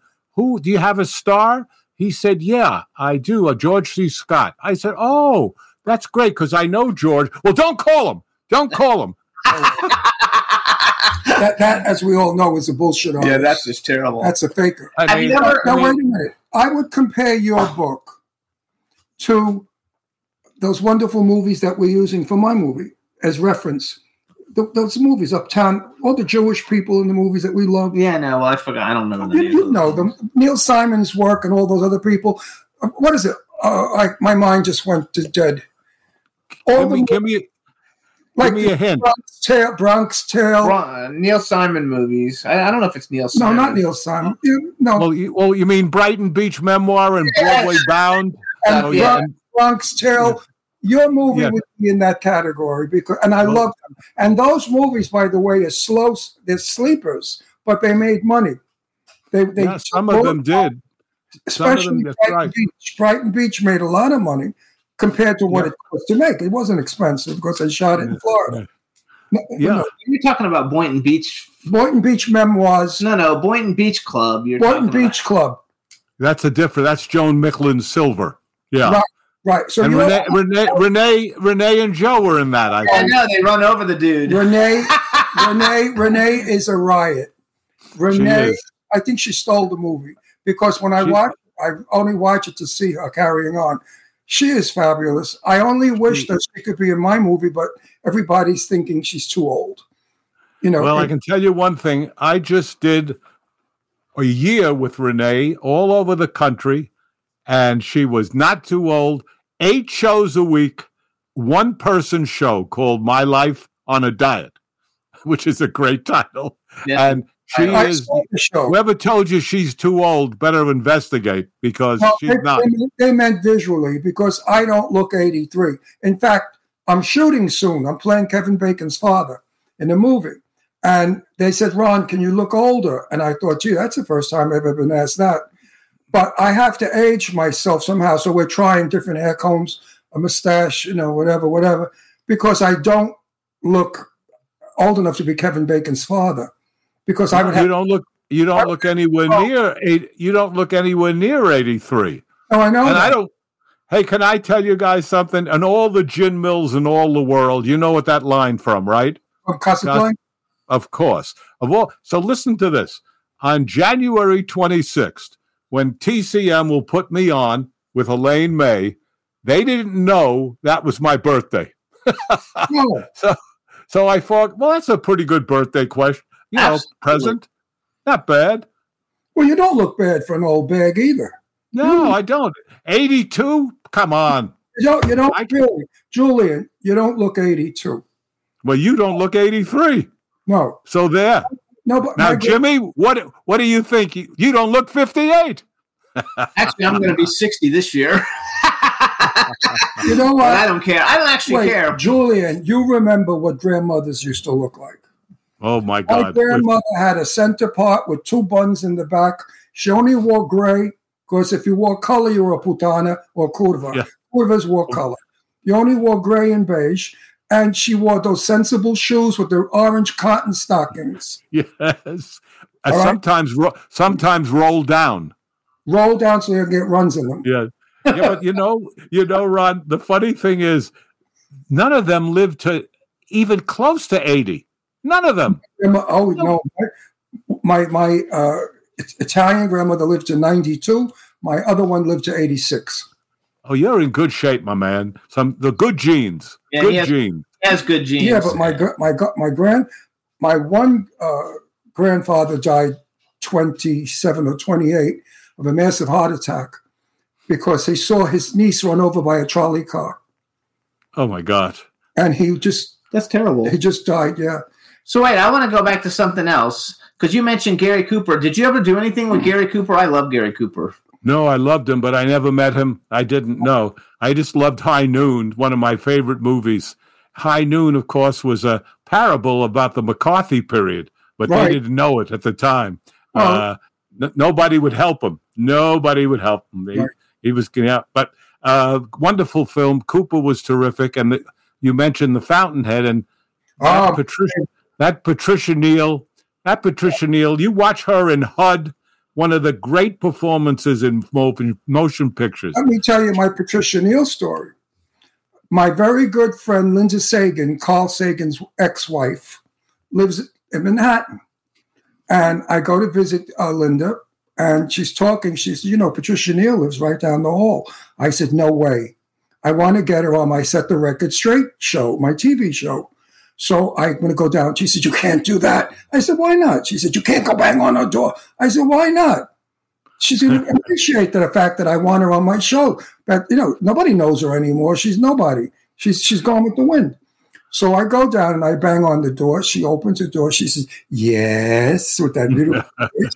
And I said, hi, I'm Ron Russell, and I'm visiting Linda Sagan, right, your neighbor down the hall. And I have a television show, Set the Record Straight. And if there's anything that's ever been said about you in your life that's been a lie or mis- misused, this would be your chance to correct it. She said, oh, how interesting that is. She said, that's a very good concept, blah, blah, blah, blah. Now, listen, this is the truth. The door is opening bigger. I could see on a, on a coffee table or a small table a picture, Gary Cooper. Yeah. And I'm staring, yeah. and I'm looking over her shoulder, and now she spots that I'm doing that. She said, I see you're looking at the picture. I said, forgive me. I said, but I loved him. She said, I did too. Yeah, that was the big love of her life. Listen, yeah. listen, listen to what she said to me. I said to her something to that effect. I said, well, that was some love affair. She said, was? It was continuing. She never stopped loving Gary Cooper. She yeah. died. And then she was said she would think about it. She said, it sounds good. Can I let you know? I said, Patricia, absolutely. And then I forgot who it was said to me, you just lost Patricia Neal. I said, what do you mean? They said, she just passed away. I said, no. Aww. I wanted, wanted her interview. I wanted to ask her about Coop. I yeah. call, You know, he didn't want, he, he he couldn't divorce his wife for religious reasons. And a lot of people, yeah, same with Spencer Tracy and a lot of other people, or at least they use that as an excuse. Oh, I have to tell you one quick story of like yours. I decided, I heard Ethel Merman was in town, and, and she was at the Algonquin Hotel. So I pick up the phone, and I call. And, I, and they put me right through, and she goes, hello? I said, I said oh, oh, hello, Miss Merman. What do you want? I said, I, my name is Julian Schlossberg. I do a four-hour radio show in New York. We want to dedicate the entire four hours to your career, to theater, to film, to television. Every, what do you pay? I said, well, it's radio. I said, we don't pay. She said, goodbye. You know, she came not far from where I was raised in Astoria. She yeah, came. And her, name, and her name was Zimmerman. She dropped the Zim. She came all the way up from past Steinway Street, where the bus turns when you come out of Manhattan on fifty-ninth Street. She lived in yeah. that row uh, apartment house. And so did Judy Holliday. She came from Astoria. And so did uh, another one. Uh, quite a few. Oh, Chris Walken, I know, from the yeah. subway. I used to ride the B M T at three in the morning, two in the morning, coming back from New York. And yes. he'd be on it. And he was doing King and I at the time, playing one of the kids. Huh. Astoria had they built the wonderful film studios there. Yeah. And they had them they had them years ago, and then they kind of refurbished them. But Burns and Allen did their first shows there. Marx Brothers, a lot of them shot in the old Astoria studios. Oh, Quite I a history. Quite a I history. Sorry about that. My grandfather was a theatrical shoemaker on forty-second Street, fortieth Street in New York. And my mother was always in the theater with the theater people. So my mother was an actress. So my grandmother took her to the Astoria studio to be in a movie. They paid, I think, five dollars to the kids. They were all kids. And it was, I forgot the name of it, The Storm or something. And years and years and years later, my mother grabs me. She said, come on, we go to the Astoria studio. And she's counting bricks. And then she stands on a brick and she said, Ludo Valentino stood here. I said, what are you, nuts? She said, yeah, there's, there's a picture of his car, and he's got one foot on the running board and one foot here. Valentino stood here. She said, you know, he did Monsieur Beaucaire in this theater. I said, Ma, come on, you got to be kidding me. She said, Ronnie, this is where I, when I was a kid, I was in a movie. That started my career off. The Astoria Studios up on thirty-eighth Street, I think. Yeah, I think. Tell me, what was your mother's? Was it Russell? Did she go into the no, Russell or not? No, Russell I took from Jen. My mother was Jenny Gabriel. Oh, okay. Yeah, I, I was hoping, you know, because there's a Gail Russell. You remember Gail Russell? You she know, suicide. Yeah, that's right. But I thought, oh, wouldn't that be interesting if that was your no, mom? No. No, my, my grandfather found out, and he went crazy because he was an old-fashioned Italian. And he said to my grandmother, you want your daughter to be a whore? They're all whores, you know. They all make their hair red and smoke. Yeah. So my mother repeated. So my then my mother, when she grew up, she used to do theater. And then my uh-huh. father came on the scene, and he said, no, no, no, the men are looking at you. I don't like this. You can't do it. So my mother didn't do it. And yeah. was, all her life, she was an actress, though. She was very yeah. theatrical, very, very, very, very theatrical. Yes, yes. Very I wanted to tell you. I wanted to tell you guys. You might know this. Uh, the great writer George S. Kaufman, who wrote *The Man Who Came to Dinner* and a million yes, other plays, wonderful, wonderful writer, great writer, uh, was also a critic at one time. And they were opening a famous play called *I Am a Camera*. And George S. Kaufman wrote the shortest review in the history of critique. He said about I Am a Camera, no Leica. I like a camera, no Leica. That's, That's cute. That's good. But, you know, yeah. back, back in the twenties and thirties, most of the women that were in, in show business were whores. They slept with everybody. They were lesbians. And, I mean, it was... No, I mean, I know notorious Hollywood. I study it. And I know Spencer Tracy was gay. Katharine Hepburn was gay. It was a lavender relationship. We know that. Uh, Robert Taylor, Barbara Stanwyck was a lavender relationship. Uh, they did that. The studio head said, you better get married because people are getting on to you. You're too old to be single. Cary Grant and Randolph Scott. Of course they were together. Mister Blackwell had a three-way with them. And Richard told me that. So I know it for a fact. I got it from the horse's mouth. Um, you know, Mister Blackwell? Did you ever meet Richard? Oh, I, I no, but I know Earl Blackwell is very famous, of I, course. No, friend. no, that, that's different. Is that the same Blackwell? Who? He said Earl Blackwell. No, no, Richard Blackwell. He was the ten best dressed list and all the celebrities. Or ten and, worst dressed list. And oh, he used yes. to dress up. I absolutely, I absolutely have the wrong first name, but I remember Blackwell growing up. Of okay. course, oh, well, I got to know. I got to know Oleg Cassini. He was a very interesting character. He, uh, he of course, had married um, uh, Jean Tierney, and right. uh, also had a love affair with uh, Grace Kelly, which his father, Grace Kelly's father, broke up. Didn't That's want. Right. Yeah. That's so, right. Yeah. We know it's, our stuff. Do you have like a favorite movie? Do you have like a favorite like go-to movie? Like if you're in a certain mood and you're like, oh, I have to go watch this movie again, like an old well, movie. I, I, there's the the one movie that I do love because I think it's as close to a perfect movie that I've ever seen is Casablanca. I, I just think it's a great, great movie. And we all uh, that word. Yeah, and it's so interesting too because they were writing it at night. The the Epstein brothers and these Howard Koch. They were writing at night, trying to get the scenes right. They they did not have a real script, but it turned out to be just to me as close a perfect movie as I've ever seen. Uh, I don't like uh, naming one movie or something because there's so many terrific films. Uh, you know, we mentioned George C. Scott. He refused to take an Oscar. He said, "I don't want to be competitive with my other fellow actors. I don't believe in that." And uh, I, I I believe that that, that there have been great movies made every every decade, but uh, Casablanca to me, I guess, Jimmy, to answer the question, would be the one. I love Gone with the Wind. I think it's a sensational movie. There's a terrific book that you both would like called The Making of Gone with the Wind by an called G W T W, The Making of Gone with the Wind by a man named Gavin Lambert, and he tells you about everything that went on, how Vivian Leigh got uh, eventually um, hired, about Bette Davis, as Ron said, where she was uh, one of the many people tested. Terrific thing. So I think Casablanca and Gone with the Wind.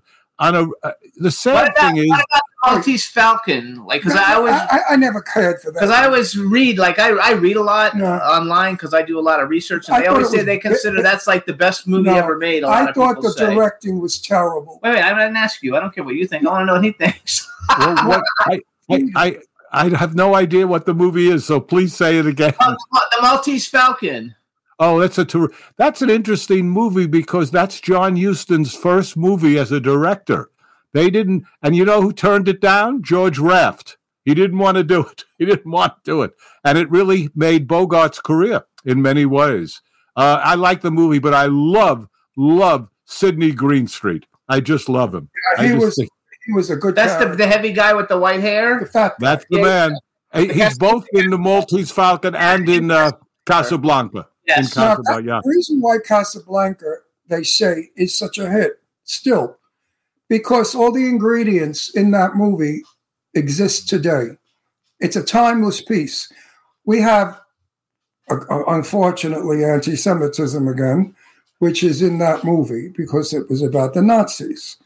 A love affair that couldn't be, a woman that was married cheating. So if you really analyze the movie, the writer gave everybody something of it to call true. their own.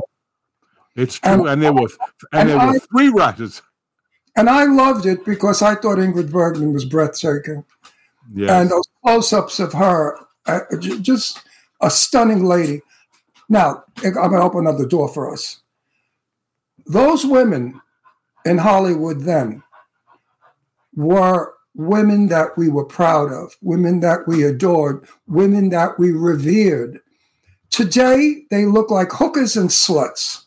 Julianne Moore sitting on a toilet bowl, taking a dump, wiping herself and looking at the toilet paper was the greatest offense that my eyes have ever seen in a film. And I saw that in a film. I still haven't gotten over it. What the hell presented, prompted her to do that? She's an established star. She didn't have to lower herself to that level. Is that entertainment today, folks? I don't no, think not, so. Not to me, anyhow. Uh, not that, me, you I... know, remember that fellow named John Springer, the wonderful publicist years ago? Yes. He had Bette Davis. He had Olivia de Havilland. He had all of these people. He wrote a book called They Had Faces Then. Yes. And that's exactly the case. Whether yes. it was Joan or Betty or Olivia, these people were gorgeous. They had gowns on. And sure, I guess we're sounding like every older people, that, but that was a time that is not coming back. And that was the time that we were lucky enough to grow up in. And I, I'll never forget it, and I'm glad we were all lucky enough to grow at that time. Because up. we were raised, we were raised. I didn't grow up in that time. No, so we were raised. I didn't in, have it. In that area, we were raised with manners. We were raised with modesty, good taste. We were raised with all the values that have gone today. I miss, though, because I, I, I see all that. Like, I would like to see more classic and elegance and classiness, you know, but unfortunately Julian, we don't have if you, it. Julian, if you go on YouTube and pull up Ron Russell's interview with Jane Russell, you're going to hear Jane, you're going to hear Jane tell me that we dressed, she said, to the best that we could. We had different hairdos. We never wore jeans that are all ripped like they do today. Jane really explained it well, coming from one of the most glamorous women in the world. Everybody wanted to be Jane Russell. Everybody wanted to be Lauren Bacall. All women emulated, imitated these people. Today, who have they got? Look what's on, look what's on the screen. Tits are hanging out, asses are hanging out. I mean, what has that got to do with the story? We get the message. They're in bed together. What are we, stupid? We need yeah. graphics. It's just not our world. That's the truth of it. But you know, the- Julian, had it improved, I would have been happy. Had it been a better world, I would have said wonderful. But it has not become a better world. It's become trash. The garbage has taken over. All the trash of the earth now is what is in. Fashion is trash. Ripped jeans and stupid shit. Yeah, and, and, and that's why I'm so th- I'm so happy to have Turner Classic Movies, that we have that. And I'm glad that you guys watch it a lot, because they show the best movies without commercials. My God, it's such a pleasure to watch the movies and to hear from Ben Mankiewicz and these other people about the movie we've seen. I, I Do you watch Noir great. Alley at all? I love the guy who hosts Noir Alley. He's cool. Eddie Muller. Eddie, Eddie Muller. Muller. I, yeah. I like him a lot. I want to meet Eddie Muller. Me I too. He's. I think he's a San Francisco guy. I think he is. is he? I'm going to try to get him on my show, and if I do, uh, I'll see if I can get him on your show. The, the, the fellow that, did you know him? I met him in, on fifty-seventh Street where he lived. It was a win, It was a January with a windstorm off that Hudson that your dick fell off. It was so cold. It was freezing. No, it was freezing. And I tapped him on the shoulder. He was going into his building because he must have lived there. What's his name? Who did Turner Classic? Quick. I know who you mean, Bob, Bob Osborne. Robert Osborne. Bob Osborne. And you want to I just say one thing. On fifty-seventh Street, Bob Osborne lived in a building called the Osborne. So help me God. Oh, wow. Right, it's right. It's true. And he was going in that building, and I tapped him on the shoulder, and he got startled. And I said, please, I said, don't be startled. I said, but I just love what you do with wonderful movies that would have been forgotten.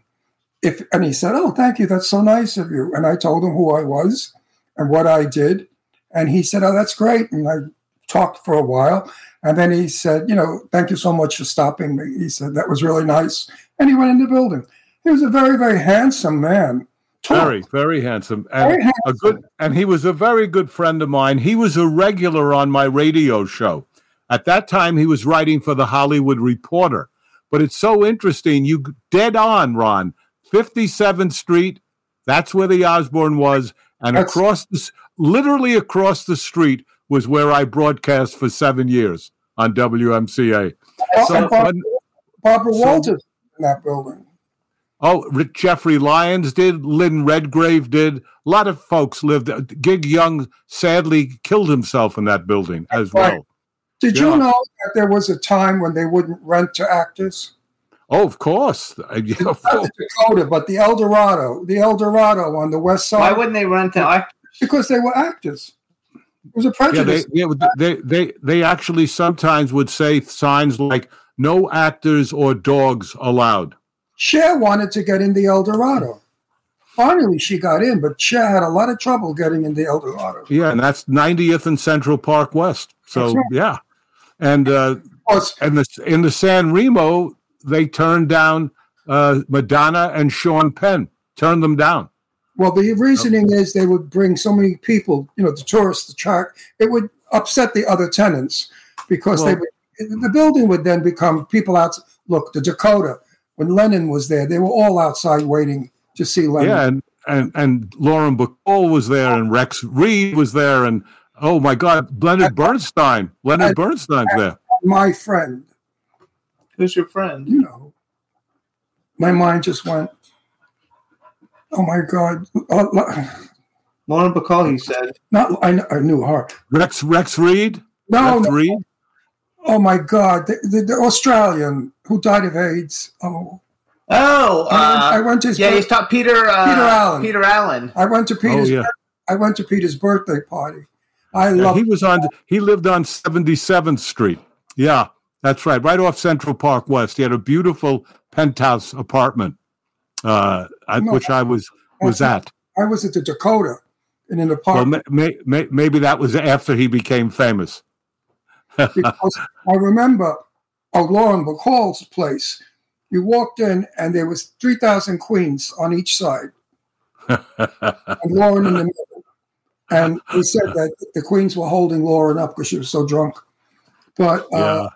I, t- I quickly tell you my Lauren Bacall story. You only got like five minutes, so. The whole two hours is gone? Yeah. Oh, I got to be with you more.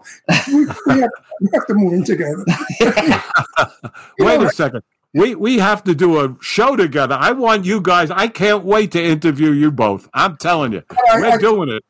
I, I cannot believe two hours have gone. It's not two hours. It's an hour and a half. Julian, I swear to you, if you were gay, I'd leave Jimmy for you. I would leave Jimmy. Well, I, I, I'm happily married, but there could be another lifetime. Who knows? Hey, you guys, the name of the book is but "Try I'm Not so to Hold It Against Me: A Producer's Life." Came out today in audiobook format. You can get it with Julian actually reading it to you, which is a super terrific thing. Um, you can go to his website, julian schlossberg producer dot com. We still have five minutes. I just want to keep okay. getting that in. I'll do my Lauren Bacall story because it's really quick. My ex-boyfriend, his brother, said to Lauren Bacall, I will do a benefit, one thousand dollars a plate for your favorite uh, cause, charity. So my ex said to me, do you want to be there? I said, what, are you out of your mind? Of course. I'd love to meet Lauren Bacall and see if I can get an interview out of her. So we go to this restaurant in New York, which I don't remember, but, but anyway. Um, there must have been uh, maybe twenty-one or fifteen, twenty, thirty people, all gay guys, and they all paid a thousand bucks a plate to be there. Now I got there and I looked around. There was nowhere for me to sit. So I felt very unwanted, very left out. And I decided to go to the head honch. I went up to Lauren Bacall. I said, Lauren, would you believe I was invited and I don't have a chair? She said, you're kidding. She said, sit on my lap. So I proceeded to sit on her one leg. And she looked like crazy. She meant it as a joke. And I sat on her lap. So I said, now I can die happy because I sat on Lauren Bacall's lap. She pushed me. A, she started laughing. She gave me a push. She was so nice. A lady. Old had, lady. She, Hollywood. She, old Hollywood. It's true. She was a tough cookie, though. Right. Uh, and uh, she was doing a play with Harry Guardino uh, called Applause on Broadway. Right. And, and uh, Harry got ill, and the understudy went on. And on the way uh, down, uh, she, the uh, Lauren Bacall was coming down the stairs at the end of the show, and the understudy was coming up the stairs. And Lauren Bacall said to him, "Nice try," and he said, "You too." Hey, I want to do another quick uh, brag for Julian, you guys, too. Not only is he a phenomenal guest author, and he's got great experiences, but you guys. He's got six Tony Awards, two Obie Awards, seven Drama Desk Awards, five Outer Critics Awards, and one Emmy nomination. So he's big shit, you guys. Yes. Yes. I, I don't get excited over nobody's. Meanwhile, wait, what were you going to say? He said put something. What were you going to say? No, all I wanted to say was that I always enjoy talking to the two of you. I, I have to tell you, it's such a pleasure because I'm afraid the business is filled with a lot of what Ron clearly called a lot of crap. Uh, and I, the one thing about this show, you tell it as it is, whether you want to hear it or not, no. You're going to tell it as it is. And there, that is in itself a unique show. Yes. Jimmy warns our guests. He didn't warn you, but he warns our guests. Because he's been on it before. He, te- he tells our guests, Ron likes it that you're in Brooklyn, in the kitchen, having coffee and Entenmann's crumb cake. And that's like how your this, friends of ours. That's how this show is a Yenta show. It's a talk show. It, it's not a. Uh, it's not an interview show. I don't want any of our guests to feel interviewed. They, you have to see what we get after the people get off the show. They text us, you know, email us. What a ball! I loved it. I'll come back again. What it's a warm show. All right. Yeah. Now I wanted to say something, and I'm so old I forgot. You have one I minute. So you guys, the name of the book. Oh, you have to, to hold it against me. A producer's life. When you go to YouTube, Julian. Watch my interview with Tippi Hedren. That's well, very- I, I will, but I want to watch the one with Jane Russell because I never met Tippi, but I did spend some time with Jane. So I'd yeah. like to see that first. Then I'll go to Tippi. That's Tippi's a good interview because talk about Alfred Hitchcock. But do off- they talk about the lions in her house? Are you kidding? I was there with the with the lions and I, Noah, I Noel, met- Noel I, Black, I, whatever. Patrick was such a lot. I met Patrick. She wanted me to stay over because she said her daughter was coming up with her grandchild. Yeah. She said, Ron, stay for dinner because I went up to Sh- Shambhala. And I yeah. couldn't because I came up with the film crew in the truck and the yeah. kids oh, wanted yeah. to go home. So I, I lost out on dinner with Tippi at Shambhala. And Melanie. Melanie, yes. With, with Tippi, I mean, with, with, what happened? The dog. The dog's like walking around. You got rid of her. That's okay because we're out of time anyway. So everybody, please check out Julian. Get the book. Uh, read the book. It's fascinating. Congratulations on the new podcast. Send me a message when you put it out and, uh, and when you do your social media because I have a million and a half followers. I'll help share it. And um, okay. Well, thank you so much. And thank you, guys. It's always a pleasure. And I really will come back to you soon uh, to come on my show because I want to get you guys in the interview seat.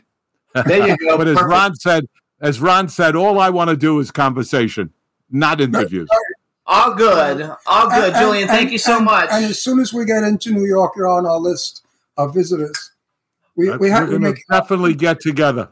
Yes. Well, you know how hard it is because everybody we wants to go. We got to go. They all I mean, want to see you. You only have seven days. Julian, thank you so much. Everybody, thanks for tuning in. We'll see you guys next week. Bye, everybody. Thanks. Bye, bye, my, my good friends. My lunch. Happy. Sunlight can turn out to be so wrong.